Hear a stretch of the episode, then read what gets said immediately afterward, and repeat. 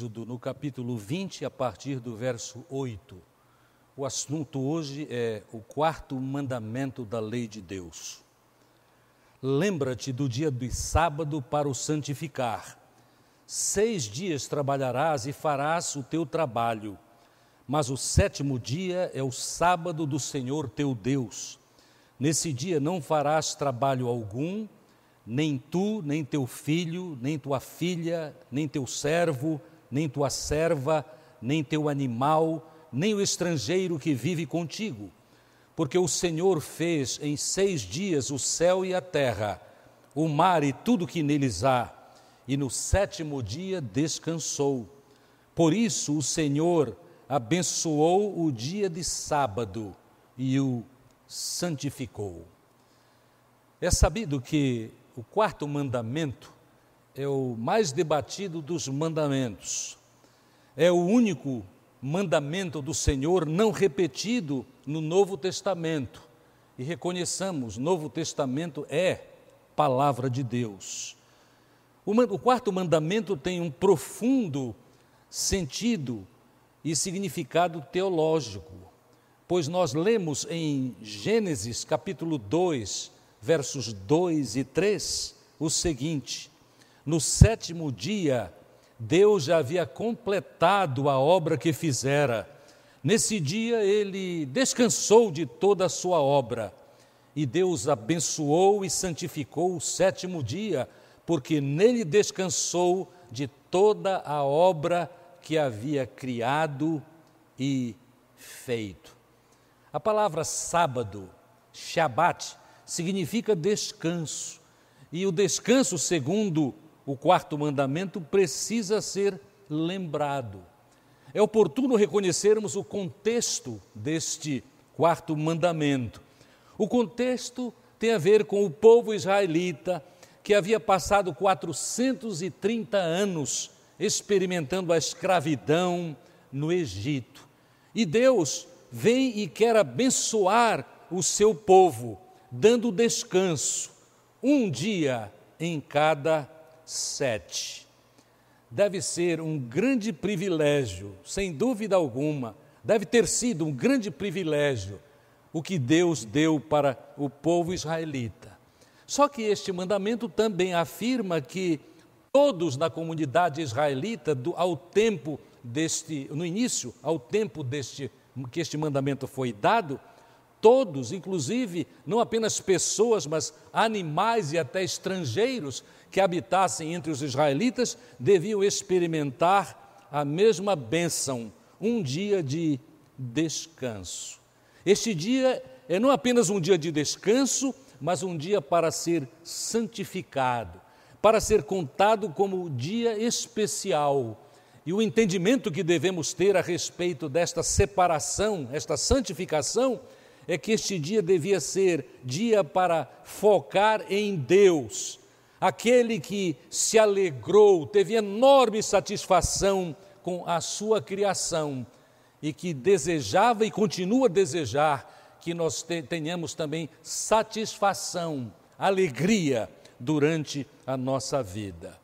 Na verdade, sábado, segundo o mandamento do Senhor, é dia para uma lembrança constante. Sim, um dia em cada semana.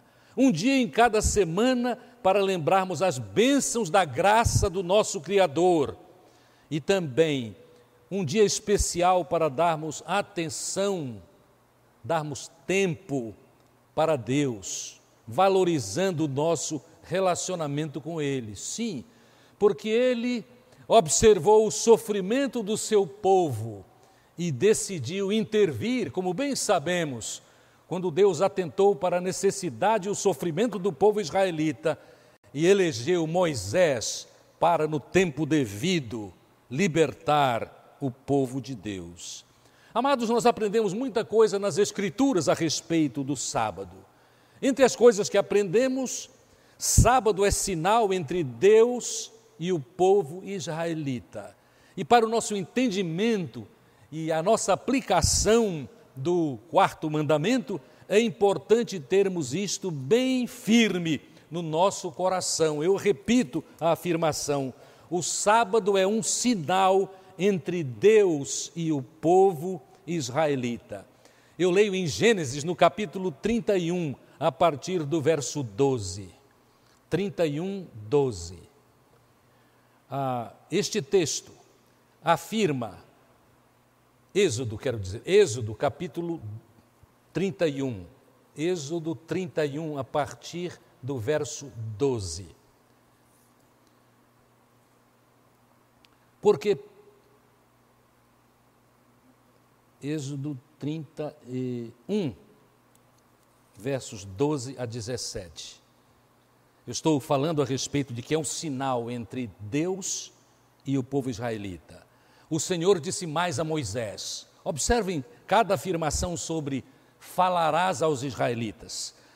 Falarás aos israelitas, certamente guardareis os meus sábados, porque isso é um sinal entre mim e vós, através das vossas gerações, para que saibais que eu sou o Senhor que vos santifica. Portanto, guardareis o sábado, porque é santo para vós. Aquele que o profanar, certamente será morto. Qualquer um que fizer algum trabalho nesse dia será extirpado do meio do seu povo. Durante seis dias se trabalhará, mas o sétimo dia será o sábado de descanso solene, santo ao Senhor. Quem fizer algum trabalho no dia do sábado, certamente será morto. Os israelitas guardarão o sábado, celebrando através de suas gerações como aliança perpétua. Será um sinal entre mim e os israelitas para sempre porque o Senhor fez o céu e a terra em seis dias, e no sétimo dia descansou e tomou alento. Os irmãos notaram as afirmações constantes, um sinal entre Deus e os israelitas. O sinal é sinal da aliança perpétua de Deus com um povo que foi separado. Lembremos-nos da promessa de Deus quando ele disse: para no povo serem benditas todas as famílias da terra. Na verdade, o sábado é um dia de lembrança, lembrança da criação e do autor da criação, que é mais do que autor da criação, é o libertador e também o santificador do seu povo. Amados, o nosso trabalho humano jamais poderá garantir a nossa qualidade de vida, porque toda a nossa vida depende absolutamente de Deus. Nós sabemos qual a intenção de Deus no mandamento, porque isto é afirmado no texto. A intenção de Deus é abençoar, é dar alívio alívio ou o mesmo alento que Deus também experimentou após ter completado a obra da criação. Mas é fato histórico e também citado na palavra de Deus tantas vezes que os líderes religiosos rapidamente transformaram o sábado em um peso insuportável, pois os sábados começaram a ser marcados prontamente apenas por aquilo que não se pode fazer e com detalhes específicos apresentados. Originalmente, então, o mandamento era para alegrar a vida, era para ser um alento, um momento de celebração, mas passou a ser uma fonte de legalismo destruidor da alegria e fonte de muitas superstições ridículas. O pastor Isaltino Gomes Coelho Filho escreveu um livro interessante a respeito da atualidade dos mandamentos. E citando autores famosos do passado, ele citou, por exemplo, a seguinte superstição ridícula a respeito do sábado, na prática do dia do sábado. Por exemplo, começaram a ensinar naquele tempo que o chefe da família, de uma família israelita, quando voltava da sinagoga no decorrer da semana, ele era acompanhado por dois anjos. E os anjos tinham a finalidade de, ao chegar na casa do homem israelita, verificar se ele estava fazendo a devida preparação para a celebração do dia de sábado. Há uma, um documento histórico, um documento importante dos israelitas chamado Mishnah. E na Mishnah, desse documento judaico, foram escritos, foi escrito que havia 39 trabalhos que eram absolutamente proibidos para a prática no sábado. Eu citarei algumas destas proibições.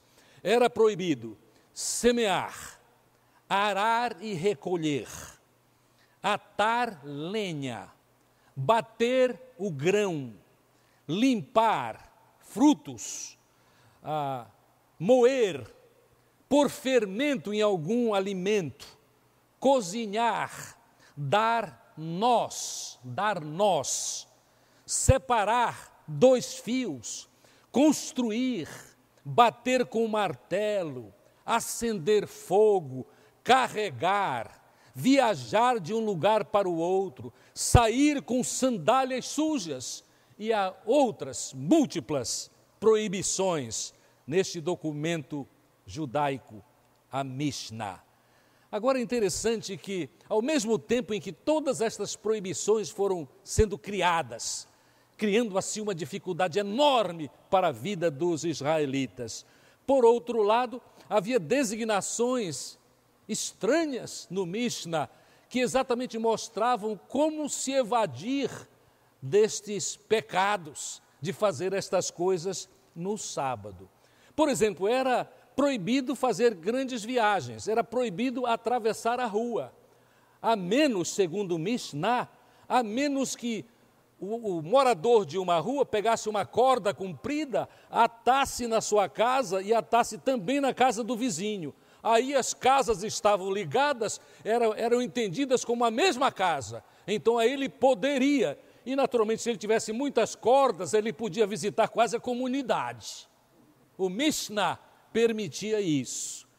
Amados, também, outra coisa absurda sobre estas proibições da, do documento judaico, as 39 especiais para eles, as proibições.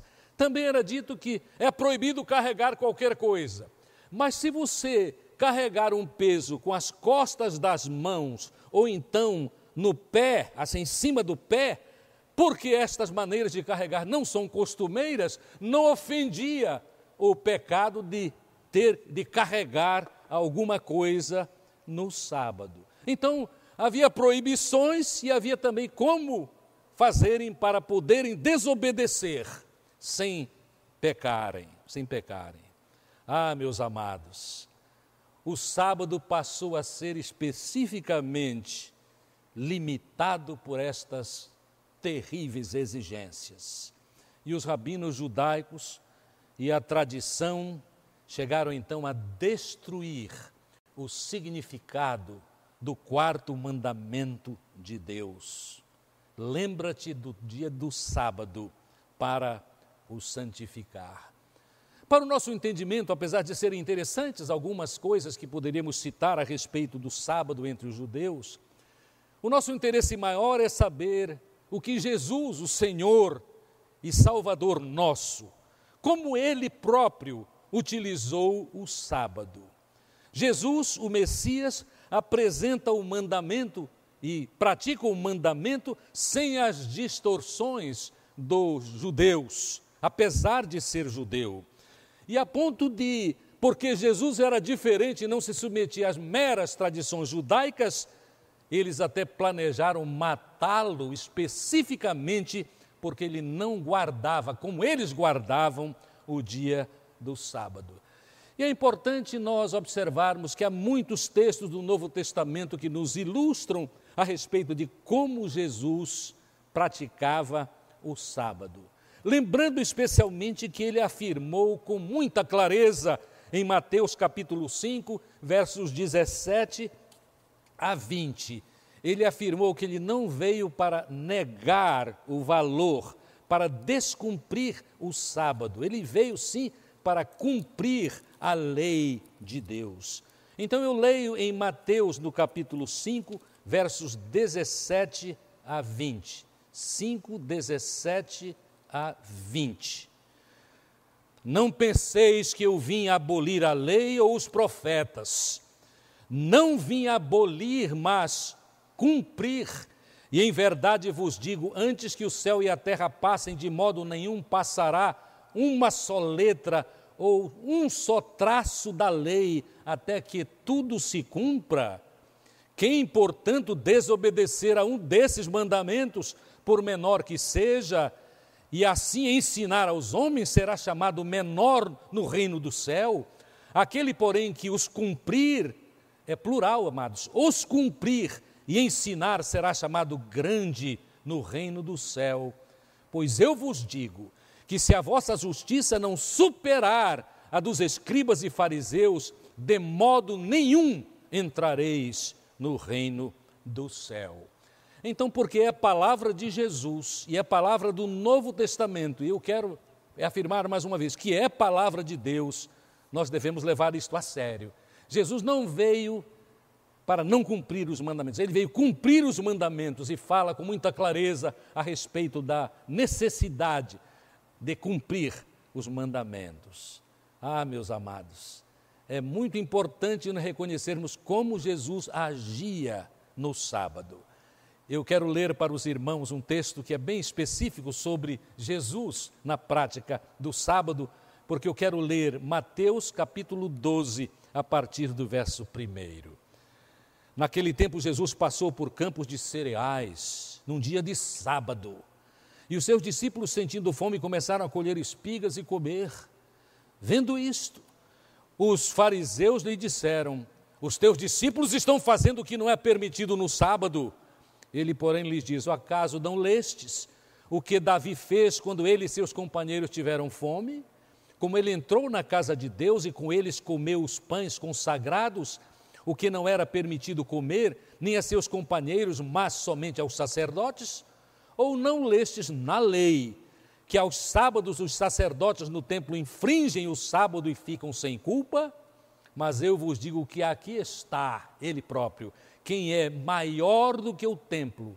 Se, porém, soubesses o que significa, quero misericórdia e não sacrifícios, não condenaríeis os inocentes, porque o Filho do Homem é o Senhor do sábado. Isto é, ele tem autoridade sobre o sábado e ele cumpre o sábado conforme o seu total entendimento da vontade de Deus, o Pai. Mas a história continua. Ele não apenas dá esta palavra de explicação sobre a questão do sábado, mas ele opera um milagre que faz com que os escribas e fariseus fiquem assustados e absolutamente irados com Jesus. O verso 9 em diante diz assim: Partindo dali, Jesus entrou na sinagoga deles. E estava ali um homem que tinha uma mão atrofiada, uma das mãos atrofiada. E procurando uma razão para acusar Jesus, eles o interrogaram: É permitido curar aos sábados? E ele lhes disse: Quem de vós é o homem que, se tiver uma só ovelha e num sábado ela cair num buraco, não a pegará e a tirará de lá? Quanto mais vale um homem do que uma ovelha? Portanto, é permitido fazer o bem no sábado. É permitido fazer o bem no sábado. Então Jesus disse àquele homem: estende a mão. E ele a estendeu e foi restaurada como a outra. E os fariseus, porém, saindo dali, conspiravam contra ele para o matar. Para os fariseus era demais Jesus ensinar-lhes a verdade a respeito do sábado. Eles não lembravam mais, os fariseus não lembravam mais o que afirmou o profeta Oséias no capítulo 6 e verso 6, quando a palavra do Senhor, por meio de Oséias, é: Eu desejo misericórdia e não sacrifícios. A ideia é: a, a lei existe para orientar e inspirar e facilitar a prática da misericórdia. Mas os escribas e fariseus, nas tradições judaicas que criaram para aquele povo, eles inverteram o significado, o valor do sábado. O sábado é para o homem e não o contrário. Marcos capítulo 2, versos 23 em diante. Amados, Cristo não aboliu a lei, mas restaurou a lei das distorções criadas por escribas e fariseus no meio do povo israelita. Sem dúvida é importante para nós, para nos auxiliar no entendimento, inclusive no entendimento de por que nós não nós não praticamos a guarda do sábado, do sétimo dia, mas sim do primeiro dia, o dia de domingo, é importante que nós pensemos um pouco a respeito de, de descanso na igreja do Senhor Jesus Cristo. Sábado significa descanso. E muito cedo na igreja de Jesus Cristo, ah, o povo cristão, o povo de Jesus, os discípulos de Jesus Cristo, passaram a descansar e a cultuar no primeiro dia da semana. E esta afirmação é muito importante porque há escritos, hoje em dia, qualquer um escreve, é, e há um provérbio que diz assim: o papel é, recebe qualquer tinta, não é? Então, escrevem tolices, por exemplo, nós podemos encontrar a respeito do sábado a seguinte afirmação que nada tem de verdade: é que o imperador Constantino foi quem instituiu o domingo como o dia do Senhor. É um erro dizer assim, é falsidade dizer isso. Porque o que nós encontramos no Novo Testamento é que desde os apóstolos, o primeiro dia da semana foi estabelecido como dia de culto ao Senhor e também descanso. O que ocorreu é que, oportunamente, porque o povo cristão já celebrava o dia do Senhor no, no domingo, o imperador oficializou esta prática. Há documentos a respeito desta verdade. E alguma coisa muito, coisas muito interessantes, porque o domingo é celebrado pelos cristãos. Amado Jesus Cristo, a principal das razões é que Jesus Cristo ressuscitou no domingo. Nós vamos citar alguns textos porque há muitas pessoas, inclusive já expostas ao conhecimento, ao estudo do Novo Testamento, que ainda estão confusos a respeito disso. Eu até me lembro que meu pai, cujo nome era Milton Lages, aceitou Jesus com cerca de 27, 28 anos, quando estava noivo com a minha mãe. Ele era de uma outra confissão religiosa e quando ele começou a estudar a Bíblia e ele leu especialmente e com muita com muito interesse os mandamentos, ele ficou intrigado com o mandamento: lembra-te do dia do sábado para o santificar, vendo que na Igreja Batista, onde ele começou a participar logo depois de batizado, o dia separado para descanso e adoração do Senhor era o dia de domingo. Então há muitas pessoas, de fato, assim, é, é, assim angustiadas. Será que eu estou fazendo certo em guardar o domingo e não o sábado. Ouçam João capítulo 20 e verso, Evangelho de João capítulo 20, verso 1.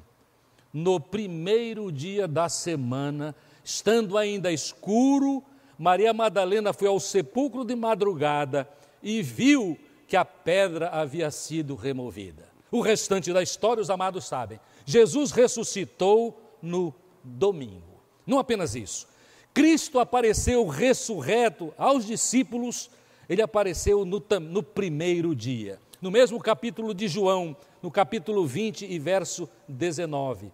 Quando chegou a tarde daquele dia, que dia? O primeiro da semana, estando os discípulos reunidos com as portas trancadas por meio dos judeus, Jesus chegou, colocou-se no meio deles e disse: Disse-lhes: Paz seja convosco. E aí ele mostrou as mãos e o lado, e os discípulos se alegraram ao verem o Senhor, no primeiro dia da semana. Devem ter notado os irmãos que eles estavam reunidos no mesmo lugar. Foi no dia de domingo que Deus manifestou-se por meio do Santo Espírito. Novamente a afirmação é: eles estavam reunidos no mesmo lugar, o que é sem dúvida uma indicação de que era o dia de culto deles. Ainda, o primeiro sermão público da igreja cristã, anunciando Jesus como Messias de Deus, também ocorreu no domingo. Quando Paulo estava, segundo o livro de Atos, uma certa feita estava celebrando a ceia do Senhor, ele celebrou a ceia do Senhor também no domingo. Também o apóstolo Paulo, quando em Corinto, segundo 1 Coríntios capítulo 16 e verso 2, ele afirmou assim: em um culto, no dia de domingo, cada um ponha de parte aquilo que vai dar, para que não sejam, não sejam feitas coletas quando eu for ter convosco. Amados, a, o Novo Testamento é a palavra de Deus inspirada e afirma claramente em Colossenses no capítulo 2, afirma claramente em Colossenses no capítulo 2, versos 16 e 17, que ah, o sábado do passado na vida do povo israelita era simplesmente uma sombra, uma sombra daquilo que haveria de acontecer. O texto é muito especial, pois diz assim, e notem como ele afirma, por causa das intrigas que havia a respeito de que, que dia deve ser usado para o louvor ao Senhor e para descanso, assim ninguém vos julgue pelo comer ou pelo beber, ou por causa de dias de festa, ou dias de lua nova, ou de sábados, que são sombras das coisas que haveriam de vir, mas a realidade é Cristo. Notem bem, ninguém vos julgue por causa desses dias de festa e sábados. O sábado é o sinal da primeira criação, mas o domingo é o dia da redenção por meio do Senhor Jesus Cristo. Há um texto precioso neste particular em Romanos, no capítulo 5, Romanos capítulo 5, que é uma grande preciosidade para nos ilustrar a respeito destas questões. Versos 19 e 20. Porque assim como pela desobediência de um homem, Adão, todos muitos foram feitos pecadores, assim pela obediência de um só, muitos serão feitos justos. A lei, porém, veio para que a transgressão se ressaltasse, mas onde o pecado se ressaltou, a graça ficou ainda mais evidente, para que assim como o pecado reinou na morte, assim também a graça reine pela justiça para a vida eterna, por meio de Cristo Jesus, o nosso Senhor. Amados, que privilégio nosso saber estas verdades. Que privilégio nosso saber que em Apocalipse, no capítulo 1 e verso 10, nós temos a afirmação de que o domingo, que é utilizado pelos cristãos desde os primórdios da igreja para dia de celebração e descanso, é chamado o dia do Senhor, isto é, o dia do Senhor Jesus.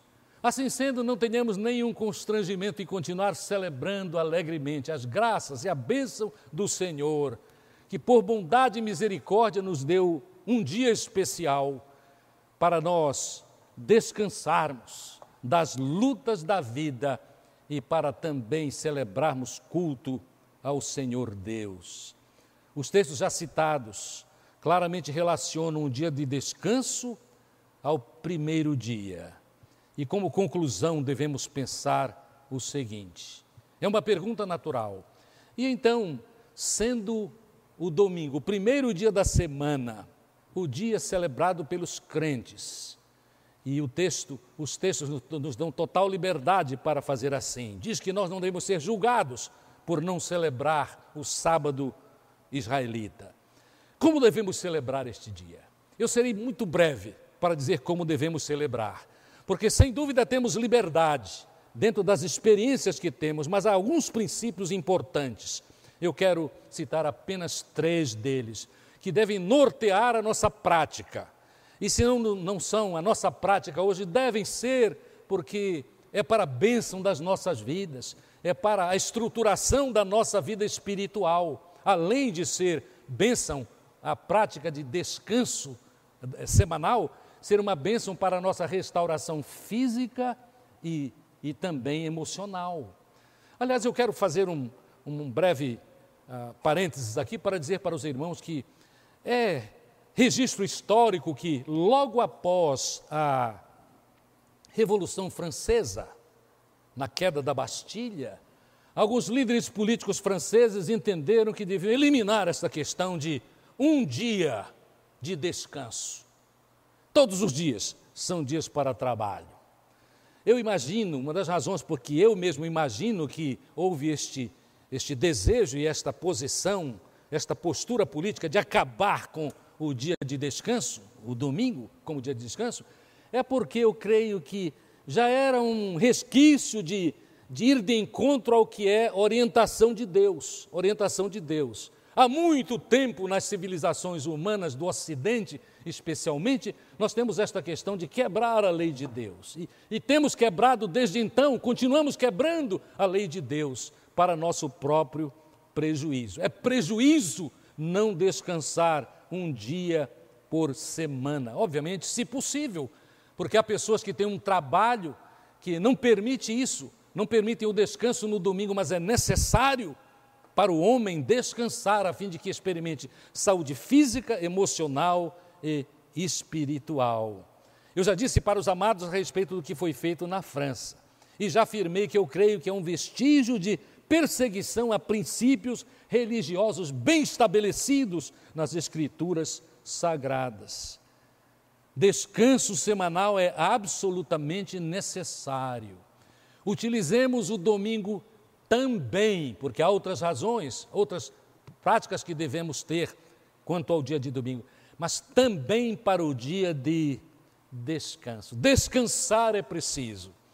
Nesta primeira igreja batista de Manaus, ao longo do meu longo ministério aqui em duas oportunidades, eu conheço do, na nossa igreja três jovens senhores que de fato, por causa de excesso de trabalho na Zona Franca de Manaus, trabalhando nas fábricas exigentes quanto ao dia, para quem muitos de seus empregados, não há dia de sábado, dia de domingo, não há férias, não há tempo para, para a família, não há tempo para nada, só para produzir, porque produzir é o alvo daquelas organizações.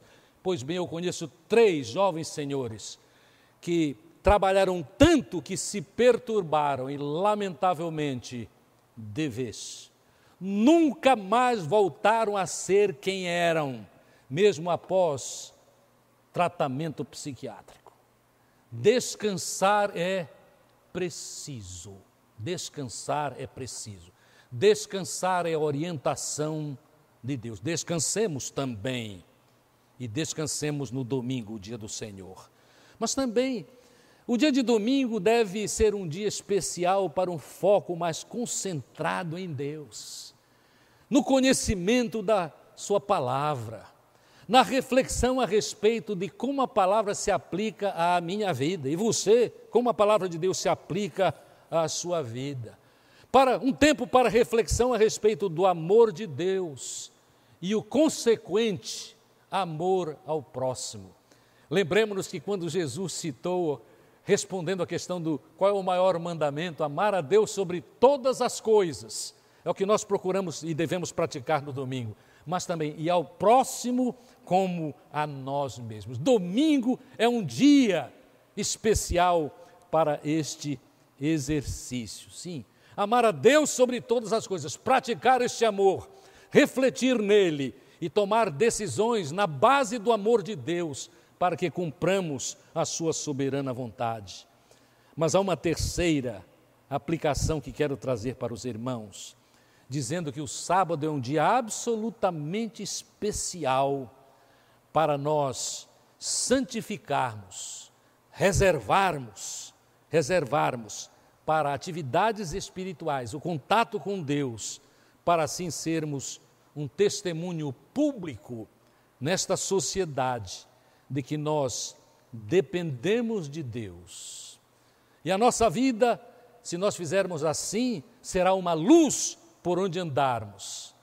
Porque na nossa sociedade vai ocorrendo que alguns se preocupam apenas com o trabalho E a ideia de que com trabalho para se enriquecerem, com trabalho para poderem comprar cada vez mais, entrando neste, nesta corrida louca de angariar bens, como se isto fosse tudo na vida.